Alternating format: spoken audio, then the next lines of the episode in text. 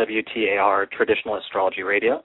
I'm Chris Brennan, and today is July 6, 2011, here in Denver, Colorado.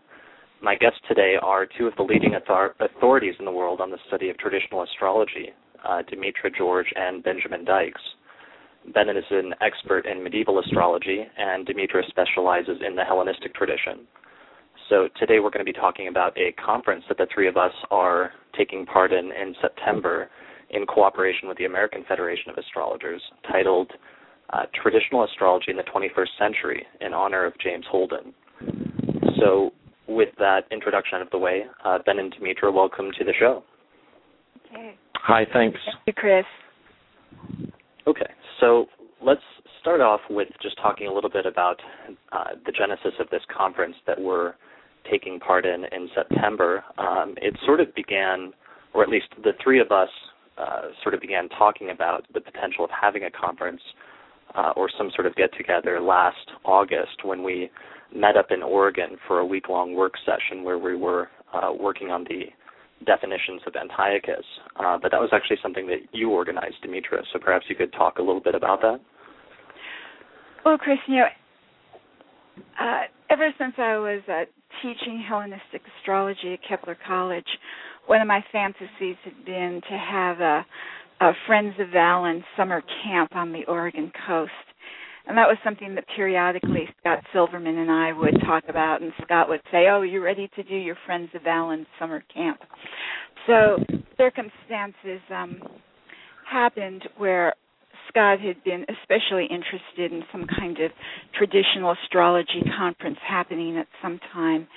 And out of that conversation, I was inspired to um, invite you and Ben and Scott, who couldn't make it, to be able to come to Oregon and spend a week of intensive study and discussion of the text. Uh, so that was in my own mind um, how all of this began. And we certainly had um, an incredibly intense and productive and fertile and stimulating um, time going very deeply into the material from both uh, Latin and Greek as we're surrounded with all the primary source texts and our lexicons and dictionaries and the beautiful um, view of the ocean in front of us. And then at some point later, uh, within several months, I received a call from Kris Brandt Riske of the AFA, and she indicated that they wanted to have sponsor a conference on traditional astrology in honor of James Holden and we're interested in, in inviting the three of us.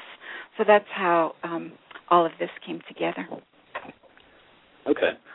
Uh, yeah, and we had talked about some of our goals and motivations last August when we did meet up, and we'd hoped that perhaps the three of us could take a greater role in helping to spur or, or uh, help to lead this revival that's going on right now in the astrological community when it comes to the field of traditional astrology. Um, and I know uh, you, especially Ben, were uh, very interested in uh, sort of us finding ways that we could help to teach traditional astrology and help to uh, set up more of a place for people to to get involved in that project. Um, could you talk a little bit about some of your ideas about what the future of traditional astrology looks like, or what you'd like to see happen now in the community? Sure. Well. Um uh, you know, as as you know, I've been engaged in uh, for the last few years in translating primary texts from uh, Latin primarily uh, from traditional astrologers, and it seems to me that um, uh, you know, for a while in the traditional revival, which started uh, roughly in the 80s. Um, uh, some of the revival has been uh, piecemeal or has been guided by individual teachers who uh, uh, specialized in, in certain branches. Um, there have also been certain uh, divisions in the traditional world that are based on nations. For example, in in the UK, it's very common for people to do horary, but doing traditional nativities is not that common. And what I think is happening now, uh, enough people are getting interested that we're kind of at a turning point. And my idea has been that in the next few years, um, the time is getting ripe now, and it, it will be ripe for there to be a lot more unification of practices and uh, uh, people who speak different languages and people who are interested in different branches, so that a person starting out in astrology or uh, a modern astrologer who's interested in traditional uh, material can basically have an A to Z experience not only in the basic concepts and how to delineate and, and the different predictive methods and knowledge about the different eras, but even how to um, adopt for a 21st century person some of the philosophies of life that these traditional people had. Um, uh, there were multiple philosophies of life, so that you can, in essence, uh, live your astrology just as many modern people do uh, nowadays. So the ability to, um, I think we're at, we're at a point with between the interest and uh, that's out there and the material that we can start uh, um, uh, setting up teaching programs to to create that um, experience and that, or to enable it at least. Okay, so this is about more than just reviving or the revival of traditional techniques and methodologies. This is about a revival of traditional philosophies um, that were associated with astrology as well. Right, and and some of them, of course, are. Um, you know, not all traditional people agreed on the same philosophy of life, but they were interested in the very same questions of uh, fate and choice that we are today. Some of their answers were very similar to the ones we have today, but they also had other deep aspects to their teachings about living a good life and so on, and what kind of attitude to take towards life, that I think it would be very um, useful and enriching for people to be exposed to that and, and start to adopt some of these ideas, take them seriously. That's definitely one part of the conference that I'm looking forward to is the p- panel that you're going to be moderating uh, between the three of us, where we talk about the major uh, philosophical approaches to astrology that were taken by the different philosophical schools in the ancient world. Uh, and I assume we'll be contrasting some of the major philosophies, such as uh, the Stoic approach to astrology uh, versus the Hermetic approach to astrology, or the um, even the Ptolemaic, Aristotelian, or the Christian uh, Jewish approaches to astrology. Um, yeah, we'll be we'll be looking at all of those. Um, you know, we can't. There's only so you know we can only go into it so deeply, but we will be con- comparing and contrasting them and talking about their ideas about values and freedom and uh, choice and and from there, what kind of counseling strategies a, a you know a Stoic astrologer might take versus a an Aristotelian type astrologer. Right yeah, one of the questions that's going to arise out of that, because we have we have our own internal debates. For example, you and I go back and forth sometimes about. I tend to be more of a proponent of Stoicism at this point, whereas I think that you're still weighing the pros and cons of, of approaches such as the Hermetic tradition uh, and, and, some of the magical traditions. But uh, Demetra, you've actually written a book really recently, and you've grappled with this question of how to apply uh, traditional astrology in a modern consulting setting and some of the uh, pros and cons of that and some of the complications that go along with that. Um, is that something that you're interested in exploring, uh, perhaps during the conference at some point? Well, yes, not only during the conference, but um, this is my goal for this year.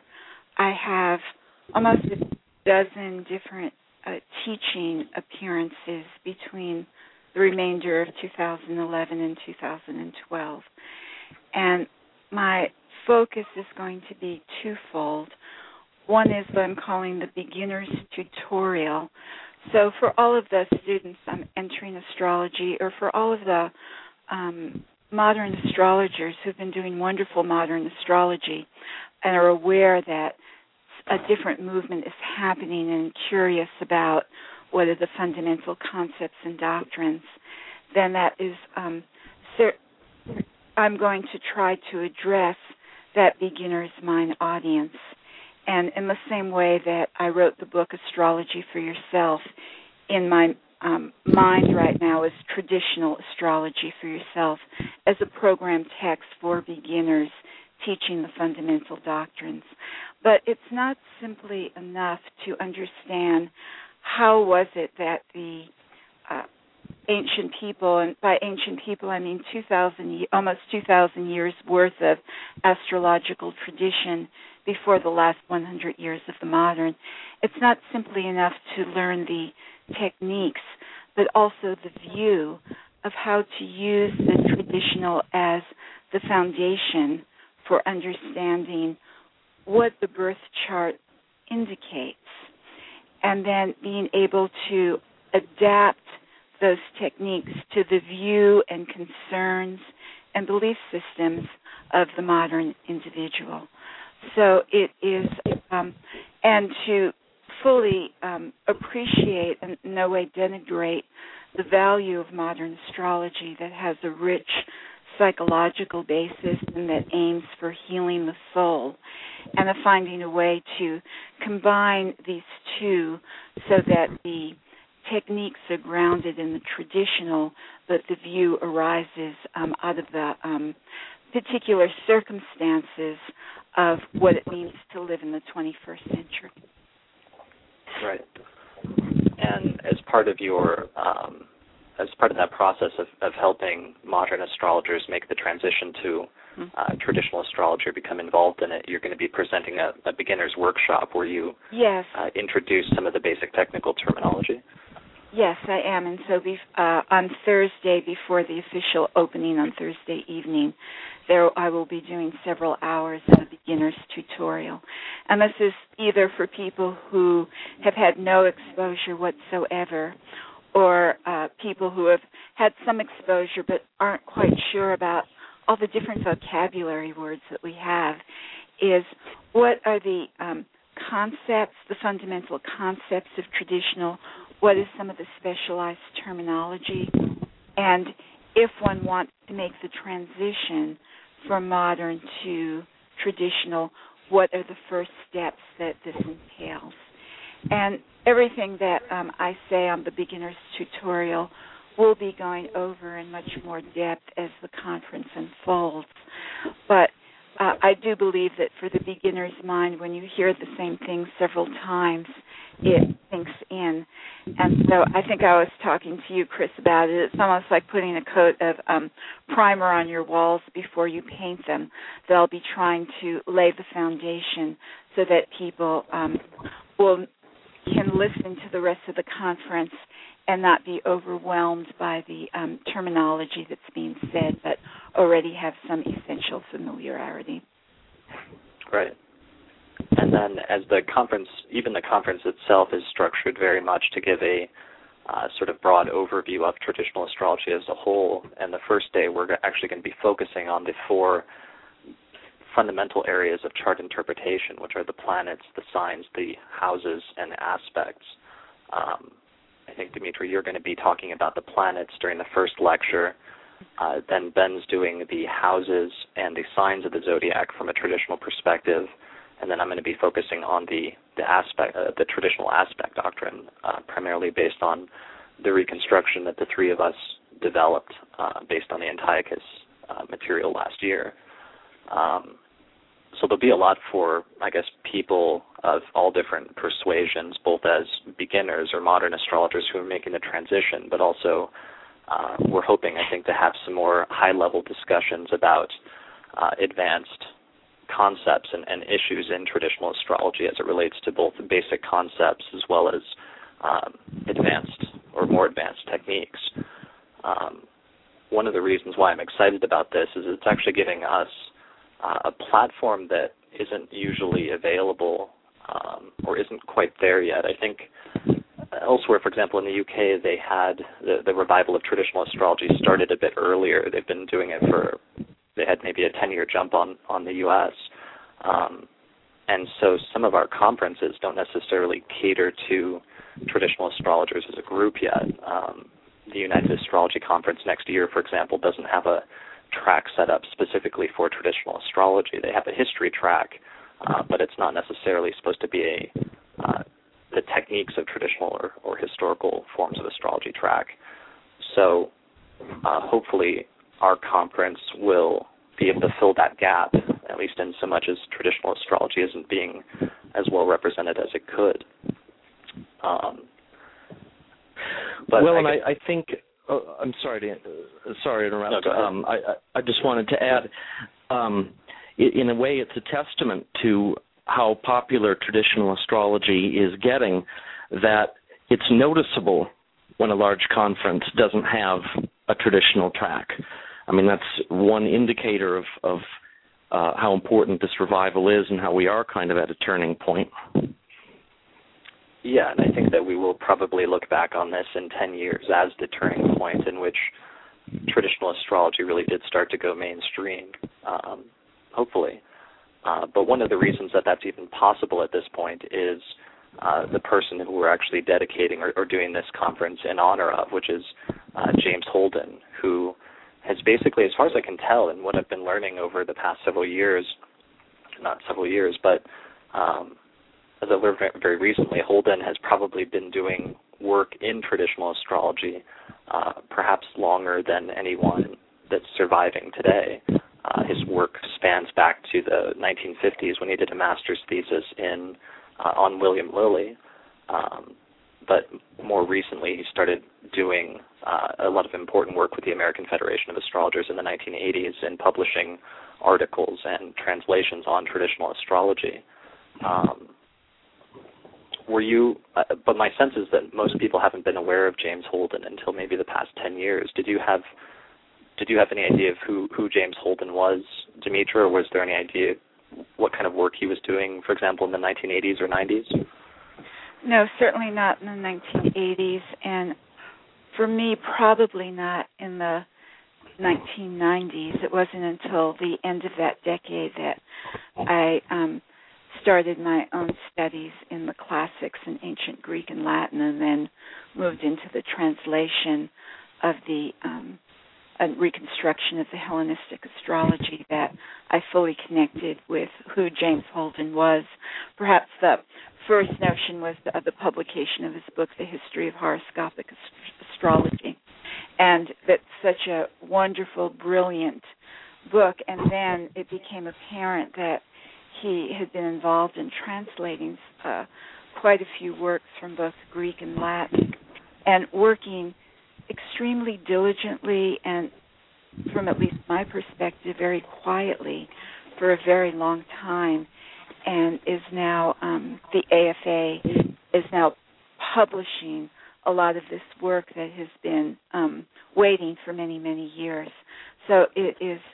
Uh, we owe such a huge debt of gratitude to him, and I'm so happy that he will be the special star of this conference, that it is an honor of him and um, of his contribution to our field. Yeah, that's one of the things that surprised me is that Holden in the past few years has started publishing translations at a, a really fast pace. Um, suddenly, a- after many years of not having a lot of publications, he had Abu Ali al Khayyat in 1986 or sometime in the late 80s, and then a history of horoscopic astrology in 96. He just started suddenly publishing uh, tons of translations of Hellenistic and medieval texts, which he had apparently been circulating privately as translations since the early 1980s. Um, but now all of a sudden he's published a translation of Rhetorius, of Porphyry, of Serapio. Um, I think he's getting he's planning on releasing a translation of Firmicus um, mm, before the conference. Um, that's sort of what we've heard, and so. Um, but Holden, more than anyone, I mean, Holden certainly has what I think most people would agree is probably the best book on the history of astrology uh, that's available. Uh, would both of you agree with that? Absolutely. Yeah, it's it's. I mean, as a reference as a reference book and a guide to what literature is out there, and it's a guide to people, a guide to people, history, and texts, and it's a reference work, really. And it's it's basically the first thing I pull off the shelf when I um, need to do a little historical background. Yeah, I, yeah if, if anyone is in anyone who's interested in traditional astrology and its history and learning the names of people um, should absolutely get his book. yeah, Holden was a required reading at Kepler uh, during the first year, and that was really when I uh, gained my interest in studying the history of astrology was through his work. So I actually owe him a special debt of gratitude. Um, well, so, and, and one thing, one thing personally it did for me, um, I was uh, studying under Robert Zoller and taking his really great course. Um, and then when I, but when I found a Holden's book, I suddenly realized what kind of riches were really out there, and it got me even more excited about doing traditional astrology. So um, I I I think of my own excitement when I use that book. And what's interesting also is Holden Holden has largely been doing this outside of what we typically think of as the mainstream of traditional astrology. I mean, we had the Lilly movement in the UK in the 80s that happened when all of a sudden, you know, everyone, uh, Olivia Barclay and Geoffrey Cornelius and everyone suddenly rediscovers Lilly, and that becomes a big thing. But apparently, Holden, three decades earlier in the 1950s, wrote a, a master's thesis on Lilly. So, and had already begun work on a translation of Firmicus at that point. Um, similarly, Project Hindsight, you know, really gets going in the mid 90s, and all of a sudden, this huge group of, of astrologers are rediscovering the Hellenistic and the medieval tradition through the translations of Schmidt and Hand and Zoller. But in 1996, Holden published his, his History of Horoscopic Astrology, and he has excerpts from all of those authors. So Holden's already familiar with all of this, and he's done full chronologies. He's redated charts from Pingree. He's um, translated excerpts from Valens and, and, and pretty much everyone. So it's in- interesting how much Holden has worked sort of on the sidelines, and it's just recently that his the important role that he's played in the traditional movement, um, or at least the amount of work that he has done in that area, is starting to to become known. Right. I think that it was always known within the um, AFA, American Federation of Astrologers community, but that outside of that, um, the membership of that organization, um, there wasn't so much awareness of his work until recently. And now um, the uh, publishing arm of the AFA is uh, fully making that available uh, as one of the most valuable contributions, in my opinion, that we have is reconnecting with um, our tradition of 2,000 years of astrological learning. And um, yeah, and one thing that I wanted to single Holden out for in particular that's definitely important to all three of us is that he was the first person uh, in the very first issue of the American Federation of Astrologers Journal of Research who um, he wrote a paper on how, ancient house division and basically pointed out that the Hellenistic astrologers were originally using whole sign houses and that that, that was in fact the earliest form of house division. Um, and that's a huge discovery, which really now is starting to take off as as large groups of people adopt whole sign houses. And now, if you go somewhere, and uh, lately I, I've been giving talks, and when I ask people to raise their hands if they know what whole sign houses are, you'll get at least half or maybe three quarters of the room who knows that. But that wasn't the case even a few years ago. Um, yet Holden was aware of that and was publishing papers on it as early as the 1980s. Um, so that's quite amazing. Okay, uh, so one of the things that I wanted to talk about a little bit is the structure of some of the presentations. Um, what we're trying to do with this conference is basically to give an overview of the tradition as a whole. Uh, so the first day will be devoted primarily to uh, basic technical concepts, like I mentioned earlier, and the second day of the conference will be devoted primarily to more advanced uh, techniques and concepts, especially timing techniques. Um, but we're also going to be moderating a few panels where we talk about sort of advanced uh, historical and philosophical issues. I'm going to be moderating moderating a panel on the history of astrology, in which we give short 10-minute presentations on each of the major astrological traditions, uh, including the Mesopotamian, Hellenistic, medieval, and Renaissance traditions. And then, Demetra, you're going to be talking about or moderating a panel on text and translation, uh, which focuses on understanding and interpreting ancient writings. Could you talk a little bit about that? Uh, yes. Um, I think for uh, those of us who are involved in the translation project process, I remember as um, a student uh, translating uh, a play or a philosophical piece, and we would get an English translation to check our translation from Greek or Latin. But then we'd want to get a couple of different translations of the same text. And it became stunning about how different each one of those translations was. And I remember my mouth dropping open of how did this person get these words from this text? and so we begin to see uh, how really any text in translation um, can't be any other than the um, perception and point of view and skill of the translator, and how important one's interpretation of what something means and the choices that one makes is words, and then the special problems that exist for many of the manuscripts that are available were copied over by scribes that are already 800 or more years later, at least with the Hellenistic texts, than the original compositions.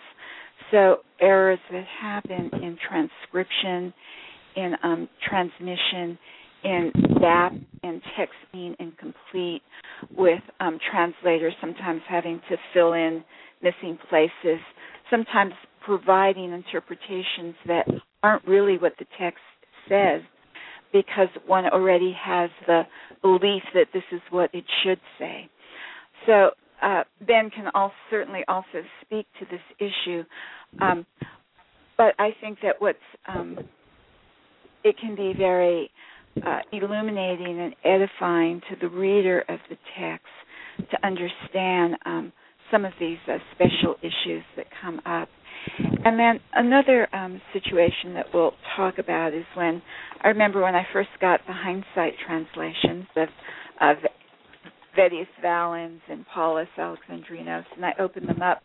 I absolutely could not understand a word that was being said, even though it was all in English, my own language. It was I don't know what these uh, paragraphs are saying at all. But after I had um, been exposed to the teachings um, especially from Alan White, who was my first teacher, and he was a, a affiliate of Robert Schmidt's, an associate. Um, and I had heard the understood the concepts. I then went back and looked at the text, and it was totally clear what it was that they were saying. So the whole idea of many of these texts being self-secret, that at a certain point when the concepts are understood, reading the text becomes very rich and one can see that the meaning was always there, but now one has the eyes to be able to recognize that. So we're hoping that through um, elucidating some of these problems, some of the process, that this will give our participants the ability to be able to look at the primary source text directly and to um, understand the richness that exists in the astrological tradition. Right. And giving them the tools or giving them the you... tools to be able to do that. Um, in the end, you need to like read the text yourself to understand what it is that they're saying. And the more people in our community that do that, um, both in terms of reading the translations as well as being learning the languages and translating them themselves, the um, richer all of our learning experience will be. So we also hope to inspire uh, people to um, uh, consider uh, learning the um, ancient languages and participating in what I think is like the most exciting movement that's happening in the astrological field of this century. And some of those uh, translation issues have become really important for us recently because we've been agonizing over uh, the translation of some ancient uh, texts related to the aspect doctrine.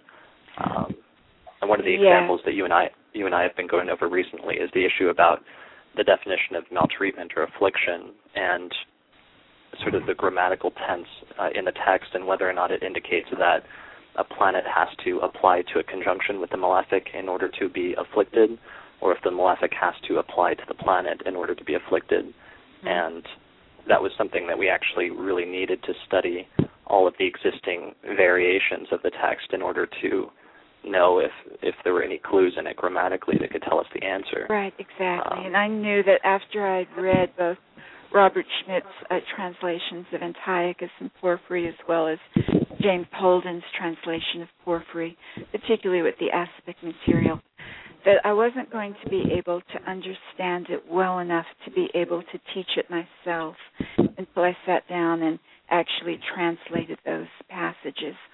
So I've been working on that this past year and working closely with uh, Chris in the process of what the texts themselves say as opposed to what we think that they should say based on our preconceived ideas or other people's interpretations.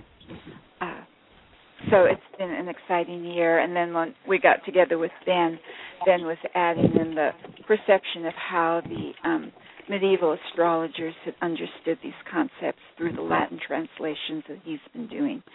And the confluence of all three of our minds being focused on this um, uh, yielded um, uh, an, uh, tremendous insight.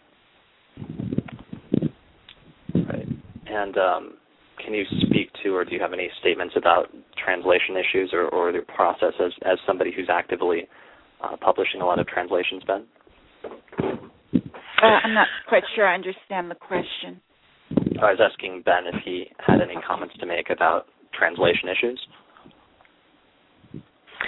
Um, w- one thing that um, to me became really clear is um, uh, last summer. Um, last summer, when we got together, um, I was also working on lists of definitions, coincidentally, uh, from the Arabs, uh, from people like Abu Mashar and Al Kabisi, and I spent a lot of time comparing different Latin translations of their work, and then also looking at the meanings of Arab, uh, Arabic uh, verb roots, uh, it, because and and what I found, and I think we found this um, in the Greek material too, is that there is sort of encoded in the language a really rich and vivid sense of what the planets are uh, doing with each other, and especially when you start drawing diagrams of these um, of, of what's described in the definitions, you suddenly see uh, things that you never thought were there, and something that might just seem like a straightforward definition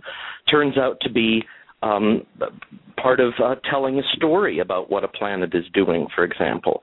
Or um, it turned out that several definitions that just seemed straightforward and simple actually relied on the concept of um, aversion, uh, which we had not seen. There was a whole uh, class of definitions um, that talked about that if you if you drew a picture, it turned out the pl- certain planets either had to be within or couldn't be within a certain 120 degree uh, area of the chart, and so we saw all sorts of connections um, that. Um, I'm really glad that we did. Um, I think it, it's it's going to make make our work more um, interesting and rich, and have give people a more vivid idea of uh, what the planetary activity is. Yeah, studying the the language and studying the meaning of the words, um, or or I guess that's one of the things that most people realize about traditional astrology very quickly is that the terminology used does uh, give you information about what the technique actually implies about uh, the person's life or within the context of delineation.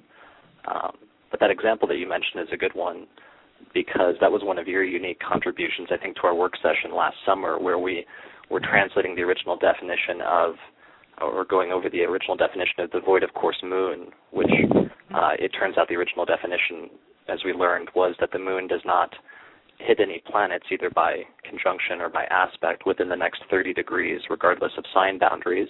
Uh, and you pointed out that this basically sets up a set of equal houses from the moon where all of the planets have to be in these the houses, quote unquote houses that would be in aversion to the moon, uh, in equal houses for that to to be in effect. Um, so that was a nice discovery on your part, Ben. Yeah. Yeah. I yeah.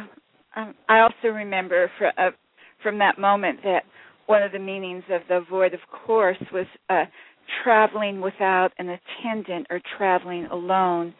And it was linked with another definition, um, homoresis, which means um, traveling in the company or companionship of another person.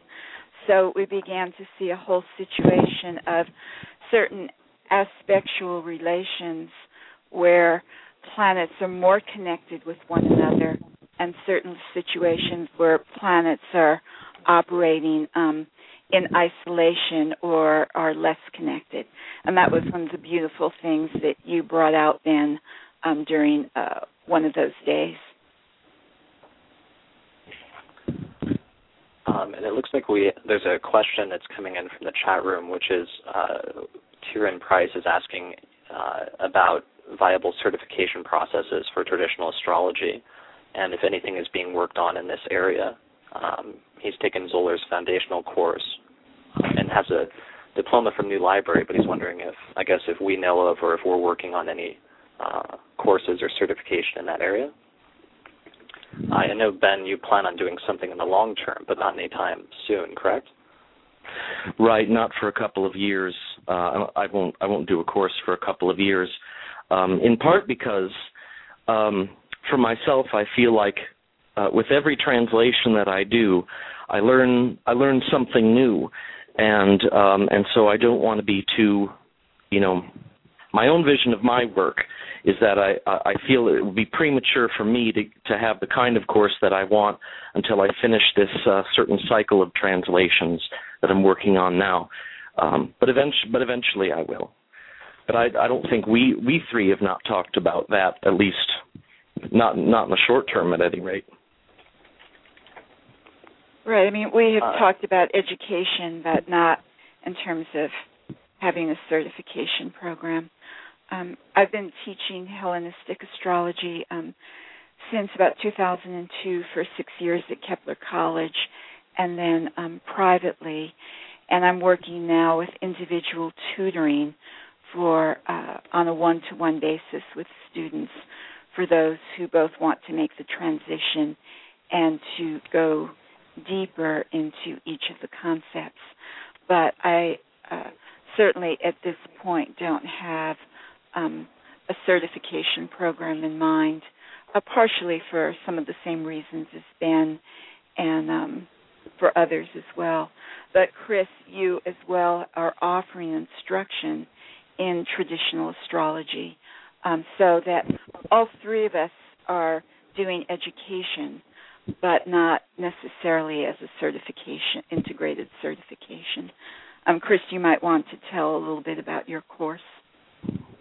Yeah, I mean, I teach my course on Hellenistic astrology, and I am in the process of eventually turning that into something where I will offer certification. Um, but at this point, it's more for those who are interested in signing up and learning about the um, tradition and learning about Hellenistic astrology and the techniques involved than it is about becoming certified as a professional Hellenistic astrologer, what have you. Um, but I do see that as something that the three of us will probably work on at some point in the future is um, setting some sort of guidelines for what it, it looks like for someone to be a practitioner, at least be proficient in not just the techniques, but also perhaps the philosophy or the history of, of traditional astrology. Um, so this conference actually is kind of almost a starting point for that because we're setting kind of a blueprint here for what the tradition is as a whole and what that looks like and what some of the divisions are, but also what the continuity is between from basically the first century all the way through the 17th century. Um, I mean, I'm totally in favor of having study guides. Um, oh, go on, Dan. No, no, no. Go on, go on. I was just agreeing. Um, I'm totally in favor of setting out uh, a program of study as well as uh, different goals for each level. For a beginner's level, this is what one would should be familiarize oneself with. These would be the components of an intermediate level, and so on. Uh, but I've always um, been ambivalent around the whole notion of certification and certification exams because I've seen that the um, those exams are can't help but be influenced by the preferences of the person creating the exam. And um, then become uh, very narrowly focused to one person's idea of what the not only of what's important and unimportant, but what the correct answer is. And uh, I guess an example is when we were at Kepler College teaching um, traditional astrology, and some of the students started to use whole sign houses. And they took a certification, national certification exam from some organization who totally disqualified their um, exam because they used whole sign houses and not some quadrant system. And at that point, it was uh, quite shocking that something that had been so fundamental to the tradition was now being said to be irrelevant by the people creating the exam. So, because of uh, many situations like that, I don't know as if I would ever be a proponent of creating certification exams. But that's not to say that I wouldn't advocate laying out programs of study. And you definitely do. I mean, your courses, your course in Hellenistic astrology, but also your material that you've written on the history of mm-hmm. astrology is some of the most thorough that I've seen. So even though you, you may not be in favor of certification necessarily, you do offer right right the, the, promote. the end result is to turn out someone who is um, educated and competent in the understanding of the material and realizes that this is uh, something that is in the process of being reconstructed and understood so that there are many gray areas where we just don't know the definitive ways in which certain definitions or techniques or concepts were used and understood, but is familiar with the different variants that exist there. So I'm much more interested in developing that level of competency and understanding than of uh, creating a test that gives someone a piece of paper to hang on their wall and um, think that they've mastered something that is an ongoing field of learning. I'm sorry, I'm on a little bit of a rant here, so I'll pull back. Let's actually, let the other of you rant. I actually got my um associate's degree, like the actual diploma from Kepler in the mail uh, yesterday. So I, I was I was actually kind of a milestone, regardless of yeah. whether or not that means yeah. Any anything. It is it is true. There's a sense of completion that that brings, right. and there's value from that certainly from that point of view. Right. Okay. Uh, so let's see. So we've covered two of the panels. I guess we've also covered Ben's panel, which is going to be on the philosophy of uh, traditional astrology. One of the other ones that we haven't covered, though, is the future. Um, I think we're doing a panel. Uh, yeah, the, the very final panel on the last day will be between the three of us, and it will be on what the future of traditional astrology looks like and what we can anticipate. Um, so I guess we've talked a little bit about that already, but where do the two of you see that going?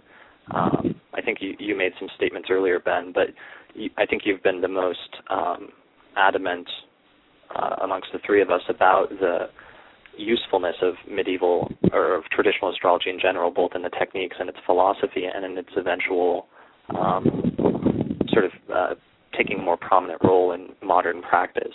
So, where do you see things going, Ben?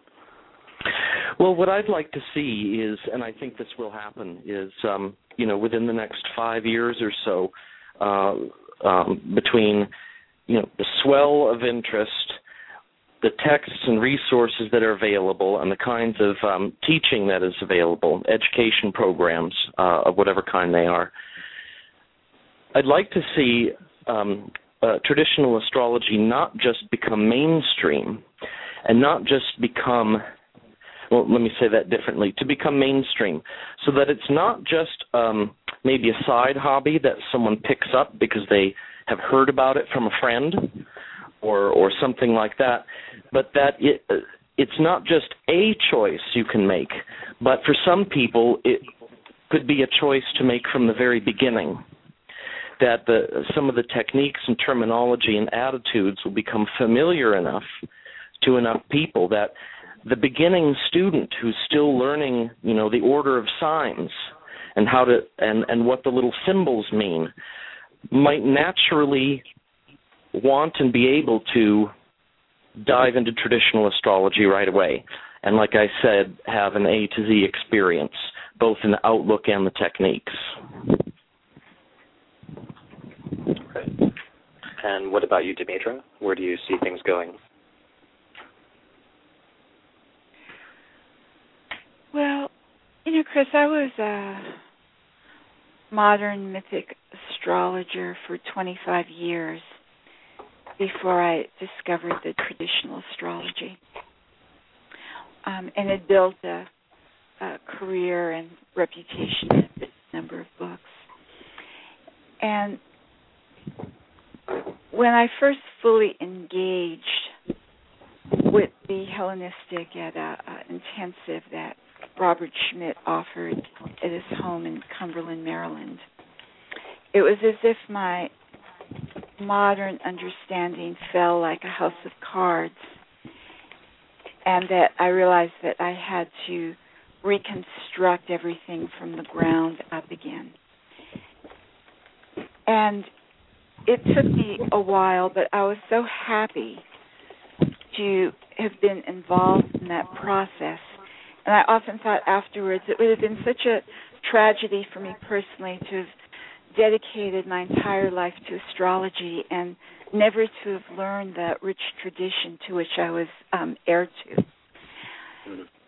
And it is my hope that um, the uh, many of the other people in our community can likewise be able to connect with the treasure trove of what we have inherited uh, it doesn't mean that for me that we'll all become traditional astrologers, but to be able to use the insights and understanding to deepen and enrichen our practice.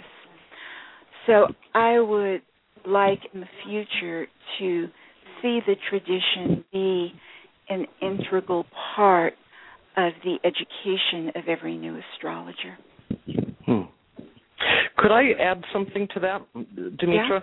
Yeah. Um, I, what I wanted to, to bring out is um, that even even even if a person, well, let me put it differently. Um, uh, if you if you're a thoroughly modern person who's totally new to traditional astrology, um, you you might have the kind of experience um, that you described when you were first uh, encountering it, and a lot of people might have the misunderstanding that they suddenly have to give up everything that they used to do, um, and that's not what the me- that's not the message that we're trying to get across. I think we're trying to get across the idea of um, enrichment and strength. Yeah. Um, and and one of the ways that that happens, I know for you two, for example, is um, uh, and lots of other traditionalists I know, is that you you two use the three outer planets, and Demetra, you still use the asteroids, but you've adapted the use of them to traditional approaches. Right. That's absolutely yeah. that's absolutely correct. Um, I've not abandoned the modern, and sometimes I say like I'm not only using the outers and the four major asteroids, but 12,000 of the minor asteroids as well. But that I treat them differently than I do the seven visible planets. And I have different sets of guidelines for how I work with them, both separately and then through integration. And I think that um, right in in that we're definitely representing more of a middle ground of the different extremes. I mean, because there's definitely different two two extremes that are set up right now in the astrological community. There's one extreme that's represented by people like Glenn Perry who say that there's no value whatsoever in any form of astrology prior to the 20th, 20th century. And there's another extreme which might be represented by um, someone like Robert Zoller or Christopher Warnock who says that we we really need to go back to the traditional techniques and we need to get rid of um, some of these things that have sort of uh, gathered around the astrological tradition since that time. We need to wipe that stuff away and start back at the beginning. Um, I think we're the three of us, at least as far as I understand, are advertising or advocating more of a middle of the ground approach um, between those two extremes, where you, you, you use the tradition to build a, a fundamental basis but you realize that even the tradition itself, while it is coherent, it has there, there's disagreements within it. Um, so there's room for interpretation or for uh, right. And modern astrology has made huge contributions to the field that shouldn't be discarded or ignored or uh, made less of. Right. So, and but one of the things that we'll be doing in this conference primarily is trying to present the case for traditional astrology. And one of the things that we're going to be doing, one of the ways that it's going to come through very strongly in the second day is by presenting some of the more advanced techniques. Um, one of the uh, so, for example, Demetra is going to be presenting a talk on uh, a traditional approach to the topic of relationships. Uh, ben is going to be presenting a talk on annual profections and solar returns and I'm going to be giving two talks on horary astrology and zodiac releasing. Um, so, so, through that, hopefully, we'll be able to demonstrate some of the more advanced techniques. Uh, but both of your talks will definitely present topics that are still analyzed in modern astrology, but from a different perspective.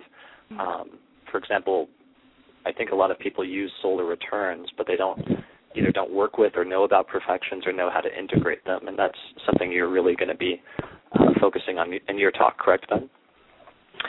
Yeah, um, uh, just just to name a couple of differences. Um, um, for example, in, in, in modern astrology, it's common to read the solar return chart by itself. Um, but this was never the way that the traditional astrologers uh, did it. They they more often treated the solar revolution or solar return as a set of transits to the nativity, um, and but what they also did was they combined it with this method called profections. It's an annual method in which there's a planet that called the Lord of the Year. And what this does, and this is something that traditional astrology is really good at, is it prioritizes certain planets over others so that in a given year, certain signs in the chart and certain planets are going to be more important in their aspects and their ongoing transits than others. So, this way of combining uh, transits, profections, and solar revolutions um, helps you organize and prioritize your thoughts. Um, and this is it's it's a fascinating uh, method, and, and I think people will really um, enjoy it. And what uh, what techniques are you going to be, be applying in the analysis of relationships, Demetra? Well, I want to um, talk about timing with um, uh, the minor years of the planets and the ascensional times of the signs. That was a technique that all of the um, traditional astrologers worked with extensively, and it is very simple and very powerful to be able to point out um, a set of target dates at which um, any kind of um, indications in the natal chart are likely to take place. But in this particular case, what are going to what are forecasted as the periods of intensified relationship activity. Um, it is very simple to teach and explain, and extremely powerful and insightful. Excellent. So great. So both of you will be basically presenting uh, ancient timing techniques that are just recently being fully recovered in their, their application and usage. Um, and I'll be doing the same with zodiac releasing, which times peak periods in a person's life with respect to their career or with respect to other topics such as relationships or health or what have you. Um, okay. Are there any other uh, areas that you guys wanted to mention about the conference that people should know about? I think we there's a deadline coming up because the conference is actually pretty cheap. It's only $150 if you sign up before August 1st, which is about half the price of most conferences. Um, after August 1st, it jumps to $200. Uh, the price, I think, does include two light lunches during the course of the conference. Uh, it'll be taking place in Tempe, Arizona in September. We actually have a great electional chart. I encourage all traditional astrologers to take a look at the electional chart for the first day of the conference, right. which I believe is the um, what's the 23rd. And actually, we're going to have to talk about. Actually, September 22nd is the first day, and James Holden is going to be giving the opening keynote that evening. Um, he'll be turning 84 years old, and there's also a birthday party scheduled for him that evening. Excellent. Um, if I could add one thing, um, mm-hmm. this is uh, for for t- t- traditional students and practitioners or modern people who are curious. Um, I really urge you to take advantage of this. This is a rare opportunity because, first of all, um, we're going to be spending several days intensely going over this material, and you'll learn a lot. But secondly, we three will have coordinated this program together so that instead of maybe just uh, attending a, a, talk at your local group or listening in on a couple of uh, things at a conference, we're going to really be providing um, an integrated, uh, rich experience, um, and it's and it's rare that this kind of thing comes along, and it's affordable. right which is usually a big thing for conferences uh, because most of them are so expensive. Um, but I, I'm really excited to definitely have the opportunity, and we definitely have to thank the AFA for having this sort of foresight to to to realize that traditional astrology is something that is becoming a, a dominant or force or movement in the astrological community, and to give us the opportunity to uh, work together to put this to put this on. Um, so that's a good point that it will be a fully integrated conference, and the three of us are will be preparing for it this summer and looking forward to put on a, a great integrated presentation.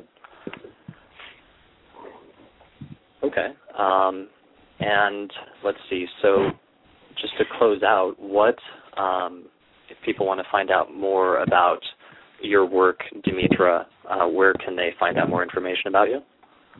Um, on my website, um, DemetraGeorge.com.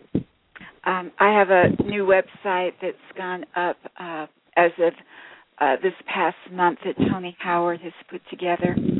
And uh, a few weeks ago, I gave Tony uh, a huge box of um, all the recordings that I've done over the last 25 years of my career from various conferences and workshops and seminars and Tony is slowly transforming all of them into downloadable MP3 files, and so the community will have the opportunity to um, avail itself of that work um, through the site.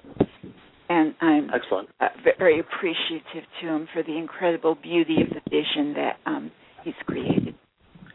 Yeah, and your site does look uh, really good, so I encourage people to check it out at I guess it's demetra-george.com well, actually, I got the I got the undashed version, so now it can just be DemetraGeorge.com. Okay, excellent. Yeah. All right. And Ben, your website is it's bendykes.com with no dash. and on it, um, I have um, you can buy any of my translations. I also have downloadable audio lectures of of um, uh, uh, astrology lectures that I've given. Um, there's also some uh, study aids um, and vocabulary lists. And it's also where you can uh, either download individually or buy sets of my Logos and Light lectures, which are um, traditional philosophy for astrologers and occultists. Um, and I'm I'm trying hard to finish the Plato lectures now. Okay. Well, excellent. Well, it looks like we're out of time. Uh, so if you to find out more about the conference, go to astrologers.com slash convention, and we hope to see you in September. So thanks for coming on the show, Ben and Demetra. Okay, thanks. Thanks, Chris. Chris. Thanks. Bye.